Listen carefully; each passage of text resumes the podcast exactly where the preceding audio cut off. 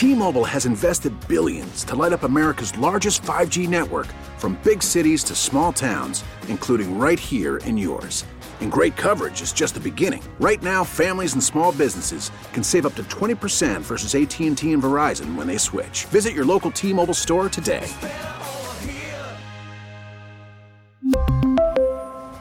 Plan savings with 3 lines of T-Mobile Essentials versus comparable available plans. Plan features and taxes and fees may vary.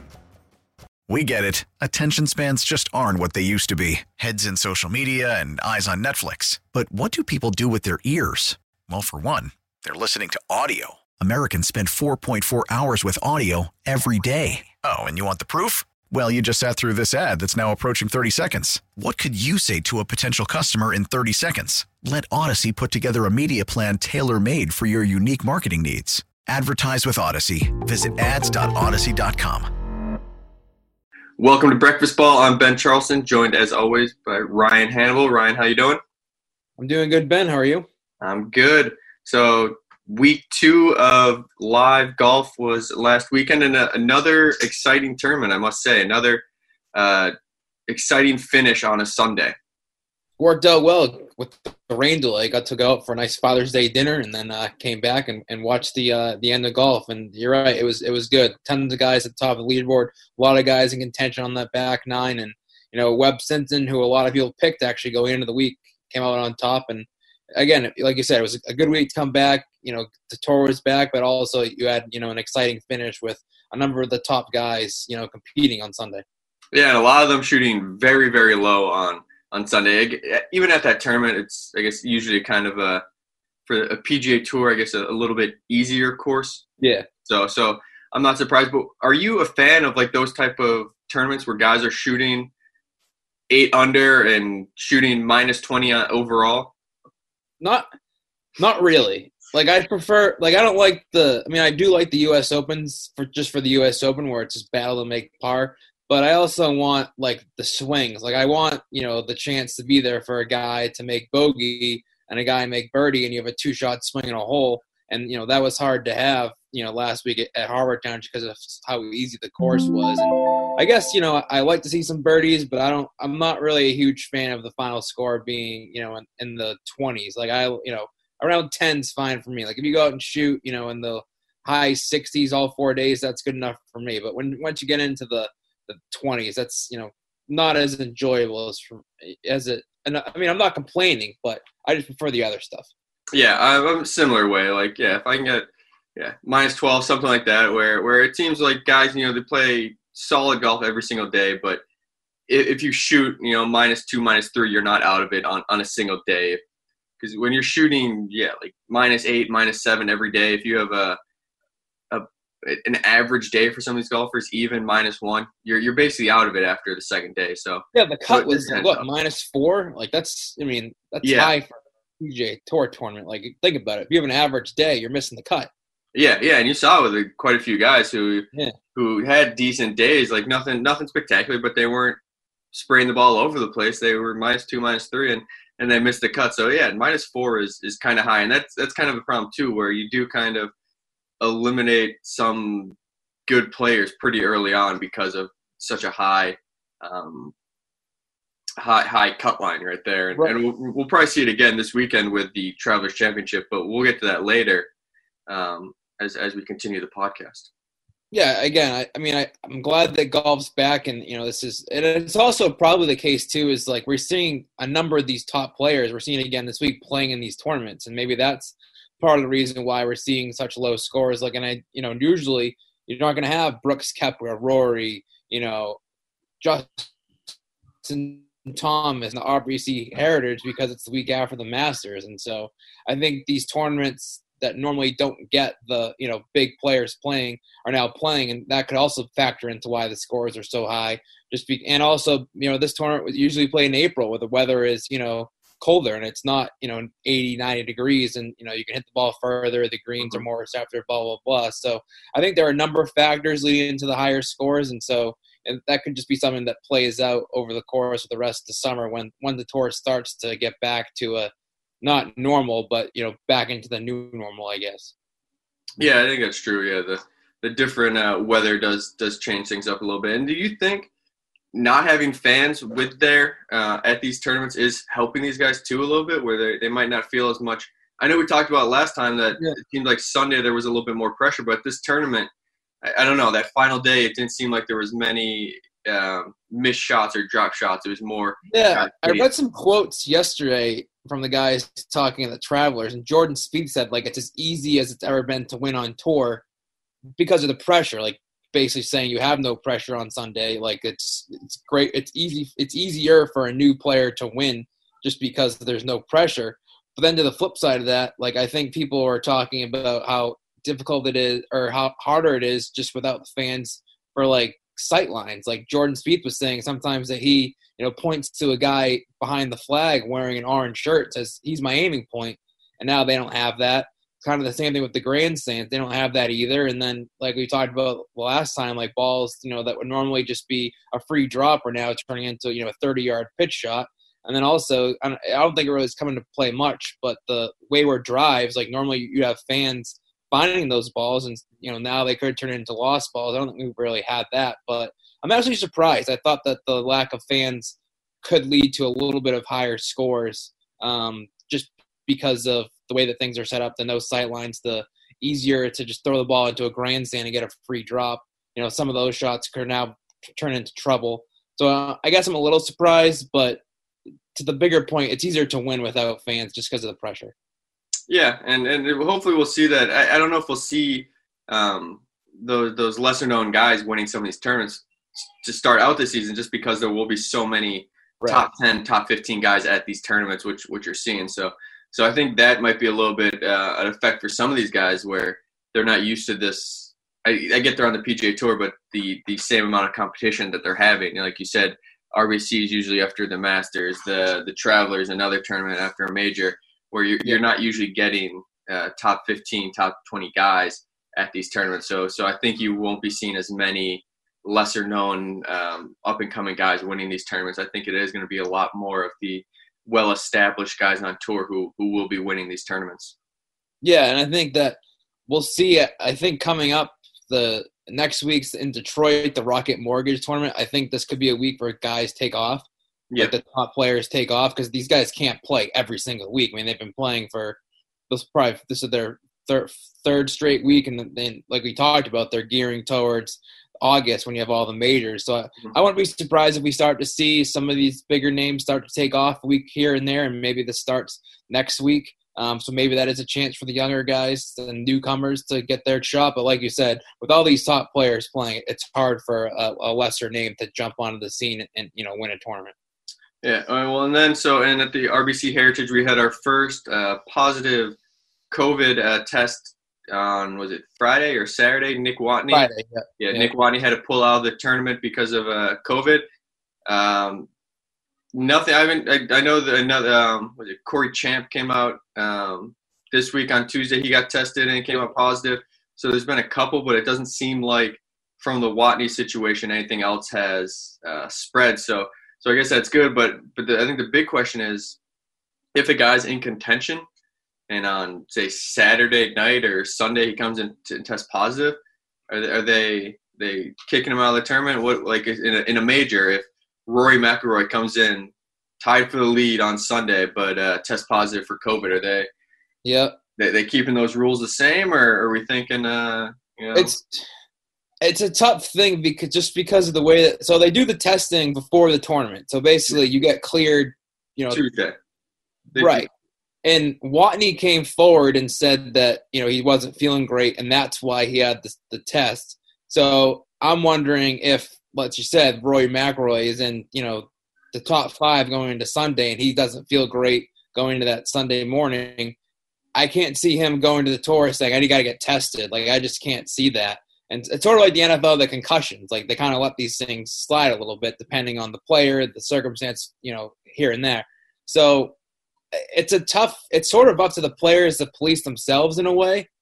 And in that scenario, I find it hard to believe any player would, you know, self-report themselves. Yeah. But then also, it's also up to the players to really keep safe. Like, I mean, the tour has done a decent job of, you know, giving them a bubble and staying in the hotels, skipping on the plane. But we've heard just some of the quotes after Watney's positive test, like Sergio Garcia had the quote saying, like, you know, Watney didn't deserve to test positive. Like, there are plenty of other guys that deserve to test positive. I think that's saying that some of these guys on tour aren't taking it as seriously as some others, and maybe they're going out to restaurants. They're not wearing their masks when they probably should. So it's really up to the players themselves, I think, to police themselves, and that's kind of what it's turning into. Like, I guess they're changing things on the fly, obviously, just because it's so unknown, but ultimately it's up to the players. Yeah, so I hope the PGA Tour, and hopefully nothing else really comes of it. Maybe if you get one positive test a week, you don't want that, but that's better than, you know, having to shut down the whole tournament. But well, that's what I was saying too. Like, you know, they test like 300 guys, including the caddies, each week. So times 2 weeks, positive test out of 600, you know, and then this week, so two tests out of 900. That's pretty good. I mean, I know you don't have any, but when you look at the percentages, like, that's still pretty good. And I think that leagues, especially the tour, knows you're going to get positive tests, and it's just something you have to have the proper protocols in place to keep it to one person. And I think so far they're doing a good job. Yeah, that's what it seems to be. And hopefully with these tests coming out, and if a couple more pop up or something, players will start doing a better job of policing each other, where it's like, hey, like, if we reach a certain number, like, you guys might be enjoying yourself now, but we're going back to 3 months of being shut down again. Like if we're not smart about this, we're able to play now, but if we start getting stupid and getting lax, this could be over for us, and we're sitting on the couch again. What would you say is the number that would have to cause the tour to shut a tournament down? That's tough. Like is it a number, or is it like a player? Like, if it's like 5 players, but one of them's Brooks Koepka. No, I think it's more of a number for golf. Like I could see, like, in the NBA, if you get like 2 guys, but it's LeBron and Kawhi and Giannis or whatever. Right. That's tough for the NBA to get over that. But like golf, I don't know. If Koepka or Rory went down, I think you could still play. You could still play a tournament. You see it like in years past. Like we were talking about the RBC. It's usually not a huge star-studded field, so you can get away with it. But I don't know. That'd be tough. I'd like 10, 20 guys, I guess. That's kind of what I'm thinking. Because you're going into a week with, what, like 120 guys, something like that? Like, yeah, sometimes more, yeah. So, I don't know. If it's a few tests, I think you can get away with it. A big name, it's not huge. But, yeah, I think if you get, like, 10, 20 guys, you probably want to shut it down just for that week, just so it doesn't spread and maybe get to next week. But I don't know. It's always tough with, like, thinking about how many numbers, like, what would it be to shut it down. But I think if you get, like, one couple here and there, you're fine, as long as you do a good job of finding it. And which I think they did. Like, they did a good job with the Watney thing. Like, the guys that he played with on Thursday were immediately tested, and they came back negative. So, you know, they're doing the proper things with the contact tracing, and, you know, if as long as they continue to do that, and, you know, things go as they have. Like, Corey Champ wasn't even in the tournament last week. He came from, I think, his hometown is Houston, Texas, which is obviously, you know, one of the bigger case states right now, so that's probably where he contracted it. And then Graham McDowell's caddy speculated that he got it flying on a commercial flight from Texas to Orlando. So that's really, both of those cases aren't really tour related. They're, you know, on the tour, but they weren't contracted at, you know, a tour event. So that's a good sign, I guess, for everyone involved. Yeah, and I could see that if this, like, stuff like this kind of keeps happening, where guys are going out, maybe the PGA Tour is starting to test guys on Saturday also or something. And even at, like, the majors, throwing an extra test in there, which, to be honest, as long as the tests are available and they're not taken away from other people, I think that's fine. And I think it's smart to do that, where, you know, if a certain amount of tests, and I'm guessing they have a number in mind, like we were talking about, I'm guessing they have a number of how many players, and they want to keep that going so they don't have to worry about shutting the tour down for 3 months, which, again, would – if you shut the PGA Tour down for 3 months, it's over for the season. All the majors are gone. All the big money there is gone. And they're waiting until the spring or whenever to restart again. Yeah, and I think it's also key to note that, like, I'm sure they learned from the Watney experience last week. Like, the tour got some crap for allowing him to still be at the facility on Friday when he was waiting for his test to be read. And he was around, you know, other players. So maybe now the tour says there's a designated area for guys that are waiting their, test results, that they can only go to this part of the range and it's roped off or whatever, or they're not allowed at the course at all. So they're just they're going to learn on the fly, just like they're learning for the telecast, how they're going to do that. They're learning with the protocols and how to set up tournaments. And maybe they do a better job of setting up like player dining so that the players aren't, don't feel like they have to go outside to a restaurant, or maybe they give themselves go to a restaurant themselves and rope off an area just for tour people. Like, I think there are ways to work around this to make it safer. And I think just like everything around the country, the tour is learning on the fly as well. Yeah. And I think obviously certain cities that the tour goes to, that'll be a big thing too. Cause I'm guessing each state obviously has different regulations. So I think that'll be something the PGA Tour has to learn. It's like, all right, South Carolina, everything was open. Like we got to do a better job of making sure these guys are staying in the bubble, and other places they might be more forced to stay in the hotel or stay at the course to get food. So yeah, like it's going to be each week the tour's going to learn something. I think that's going to be true for every sport that comes back. They're going to have to learn on the fly. Yeah. You can have these great safety protocols in place and all these plans in place, but you're going to have to be willing and able to make changes as you learn. It's also not good, but like they're in two of the states that have seen increase in testing so far, Texas and South Carolina. Now they're going to Connecticut, Minnesota, or Michigan, Ohio for 2 weeks, and Minnesota. So they're in that Midwest, and well, I guess New England this week than the Midwest, which are better off for cases. So maybe that's a good sign for the tour too, where they're going to areas that cases aren't as high as where they've been in the last 2 weeks.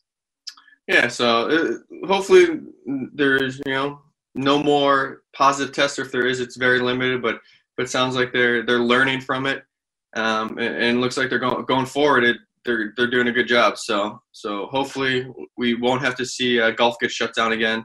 But this week we got the Travelers Championship, like you said, going to Connecticut, so New England, and it's a tournament that we'll see again, probably high scores like we saw at the RBC Heritage. It is one of those courses that players can kind of bully around a little bit. But again, this is the course that Furyk shot the 58 at, right? Yeah. Yep. And again, it's another strong field. It's 10 of the top 11 players. Yeah, it's basically the same thing as the last couple of weeks.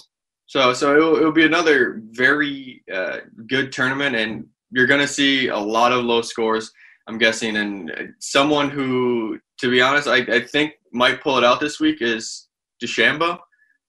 He's one of those guys who I didn't think him trying to overpower and bully the courses was going to work.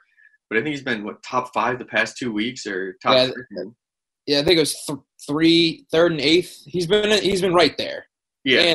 And I kind of am with you in the way that, like, his length hasn't really been able to pay off as much as the two courses they've played. And this week, I think, is a chance that it actually can pay off, where the holes are straightaways that he can, get close to the green on these par fours and par fives, and not, have a dog leg to deal with where it's not, he can't cut a corner or so. So I think that this is a week where DeChambeau could really show off his length, and it gives him probably a better chance to win. Another guy like Patrick Cantlay, he's making his first start, back on tour this year. He didn't play the first two events, but I really like his game. I think he's one of the upcoming guys on tour. He's played well at the tournament before. I wouldn't be surprised if he's up there on Sunday. And, kind of like we talked about before, like just with all these big guys playing, you're bound to have like a Brooks Koepka, a John Rahm, a Rory win. So I wouldn't be surprised if this is the week. I know Webb Simpson's kind of a bigger name, but I wouldn't be surprised if this is the week where we have, a really big name come out on top. Yeah, I'm with you on that. It is one of those tournaments. Again, like we're saying, it's usually not a huge field for the top 10 guys, top 11 guys like that. So I would not going to be surprised if it is a big name guy who pulls it out this week again, which it seems to be doing. The former winner Jordan Spieth, though, he seems to be just an absolute roller coaster this season. Oh, so inconsistent. Like I thought I was like, all right, he's back. He's figured it out. He's back to the old Jordan Spieth, and we're going to see him competing with Thomas, Fowler, those guys again. But he was a former champion here. I think he finished like -17 when he won it at a playoff. Yep. But it's just like he's one of those guys who's won Masters. He was top of the world for a few years and just can't seem to figure it out. I wonder if this is a tournament he seems to do well at more often than not. So it will be interesting to see if he has finally figured out a more consistent game. Because you see it last weekend. I mean, he had a good week at Colonial. I think it was top 10, and then he goes out on Thursday at RBC, has like a triple bogey to start, but then has six straight birdies on the back nine to get it back into contention, and then he didn't have a great weekend. So it's just so inconsistent. I'm sure it's frustrating for him, because clearly if you have six straight birdies, something's working. Yeah. He had a top 10 finish, the first week back, so he's there, but it's just the lack of consistency, and maybe – like you said, this is a good week for him to get that back and to have good feelings at this tournament. I'm a big Jordan Spieth fan. I would like to see him back, in the winner's circle. But it's a tough follow because the highs and the lows. You go from making triple bogeys to six straight birdies. I'm sure it's even harder for him. I mean, clearly the game's there. It's just trying to put it all together on a consistent basis. That's just so hard for him right now. Yeah, and if you see him figure it out, it would be great. It's just great for the game to have – the more good players on the tour, the better. And he's such a different type of player than a lot of the guys now. Like, Thomas, McIlroy, DeChambeau, Koepka are just these monster drivers of the ball, and they hit everything so far.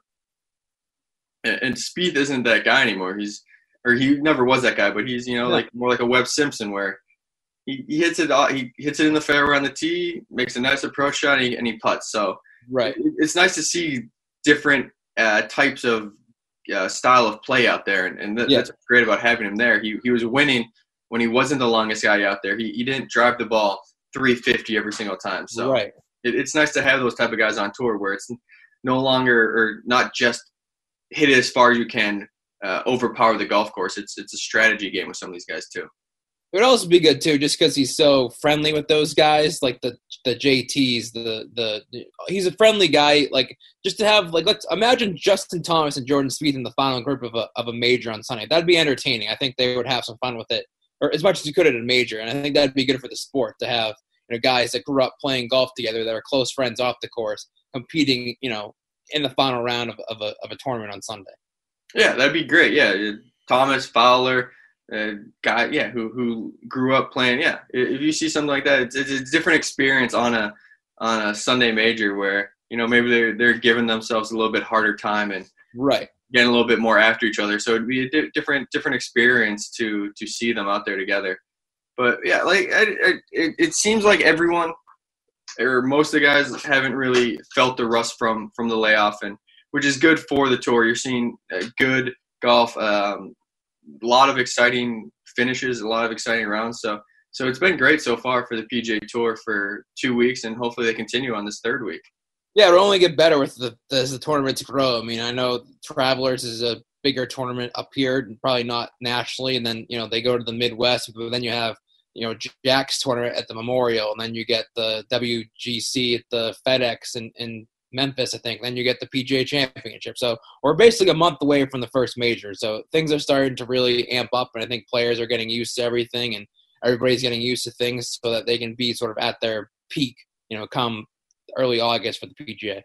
Yeah, I'm excited for Tiger to make his first appearance. I think that'll be big, but we'll obviously talk about that when he plans that. And real quick before we wrap up, the PGA Championship announced that it will be at Harding Park, no fans. Any of that surprising? No, not at all. I mean, I would like to have fans, but it's just where it probably wasn't going to happen. I know California is pretty strict out there with their rules and whatever. Like I think we're getting 8,000 fans at the Memorial in Ohio in a couple weeks, so like that's a sign that fans could be coming back. But it's probably going to depend on the state and each state where they're at, and then also probably how that first tournament with fans goes. Does it go well? Does it doesn't go well? I don't know how many tournaments will actually have fans for the rest of the year. It's probably just a few here and there, and they still have golf, so I guess that's really all that matters. And if having fans is going to potentially impact not having golf down the road, it's probably not worth it. I still think you can have 8,000 fans spread out over the course. I think that's fine, but for the majors like that, being in California, I'm not surprised, and I wouldn't be surprised if the US Open in New York doesn't have fans either. That's probably tough. That'll be tough to have as well. Yeah, it will definitely be interesting. Like we were talking about earlier, it will be learn from the experience for the PGA with that first term with 8,000 fans, because you can social distance with that many people, but we'll see. They're going to probably have to have let's just say Tiger telling them like, hey, if Tiger's there, like you're saying, everyone's going to be on that hole. It's like, all right, you got to social distance. Like you might not be able to see the guy you want, but. Right. So it'll be interesting to see how that goes, and I hope it goes well, and other places can start having fans, and that'd be great to see back in golf. But yeah, like if it's golf and no fans, I'll take the golf compared to trying to force fans there and cause more problems. Absolutely. But like you said before, just good to have golf back, and things are going great so far. All right. Well, let's enjoy the Travelers Championship this weekend. I'll talk to you next week. We really need new phones. T-Mobile will cover the cost of four amazing new iPhone 15s, and each line is only $25 a month. New iPhone 15s? It's better over here. Only at T-Mobile, get four iPhone 15s on us and four lines for $25 per line per month with eligible trade-in when you switch. Minimum of 4 lines for $25 per line per month with auto pay discount using debit or bank account. $5 more per line without auto pay, plus taxes and fees. Phone fee at 24 monthly bill credits for well qualified customers. Contact us before canceling account to continue bill credits or credit stop and balance on required finance agreement due. $35 per line connection charge applies. See T-Mobile.com.